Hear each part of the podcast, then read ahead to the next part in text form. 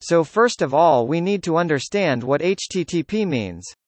It means that your request goes through a secure server that you then visit the specified web page. Some web browser like Chrome, Opera etc. are warn you before visit sites that are detected as harmful, dangerous. They warn us that do we still want to visit that web page. In some cases if a website is not dangerous then it don't mean that it has a HTTP connection.